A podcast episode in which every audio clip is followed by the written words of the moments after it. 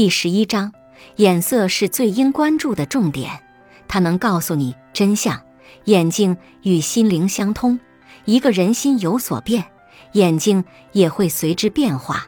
于是我们便有了识人辨人的一大利器，即察眼观色，望其眼色，便可知道他心中所想。童话《木偶奇遇记》中有一个木偶叫做匹诺曹，每当他撒谎的时候，鼻子就会变长。很多大人都拿这个故事吓唬过小朋友，不过吓唬的多了，连小朋友都知道，这种事在现实生活中是绝对不可能发生的。说谎根本不会对鼻子的长度有任何影响。那么，说谎者的谎言是不是就只有天知地知，无从侦查呢？答案是否定的。就像动画片《名侦探柯南》中柯南经常说的一句话：“事情的真相只有一个。”虽然说谎绝不会让说谎者的鼻子变长，却会引起他身体诸多部位的微妙变化。通过对这些变化的细微分析，我们就可以发现事情的真相。有人说，说谎的人不敢看对方的眼睛，会躲避视线，那你就太低估说谎人的智力了。高超的撒谎者不但不会回避对方的眼神，反而更需要眼神交流来判断你是否相信他说的话。面对这样的强敌。我们如何才能从眼睛的变化来判断他有没有撒谎呢？首先，我们可以观察眼睛瞳孔的变化。当一个人必须要用说谎掩盖些什么时，心中难免会产生情绪波动。这种情绪会带动交感神经，使人产生瞳孔放大、心跳加快、血压上升等身体上的反应，并且这种反应是客观的。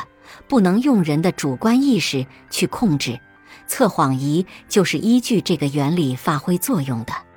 其次，除了眼睛瞳孔会出卖它以外，眼球运动的轨迹也是判断对方有没有说谎的重要标志。心理学把眼球转动的轨迹分成六个位置，分别是右上、左上、右中、左中、右下和左下。每个位置都有其特定的含义。科学家们通过大量实验证明，眼睛的右边代表将来，左边代表过去，上边代表视觉，中间代表听觉，下边代表感觉或理性思维。所以，当说话者眼睛转到左上方时，表示他的大脑正在进行视觉上的回忆；眼睛转向左中方，表示他在进行听觉上的回忆。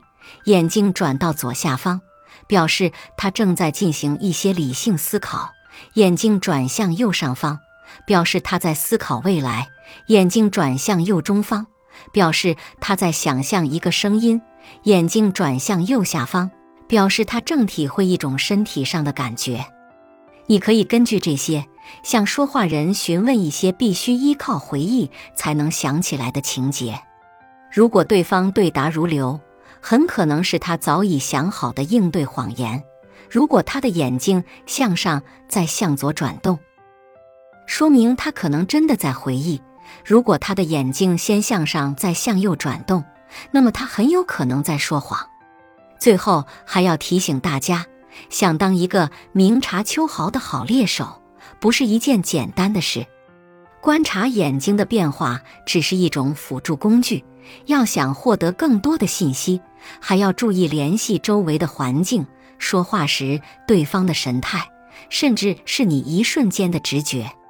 如此这般，才能掌握更多的证据，一举攻破对手的心理防线，发现更多的秘密和真相。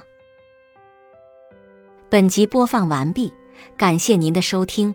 喜欢别忘了订阅专辑，关注主播。主页有更多精彩内容。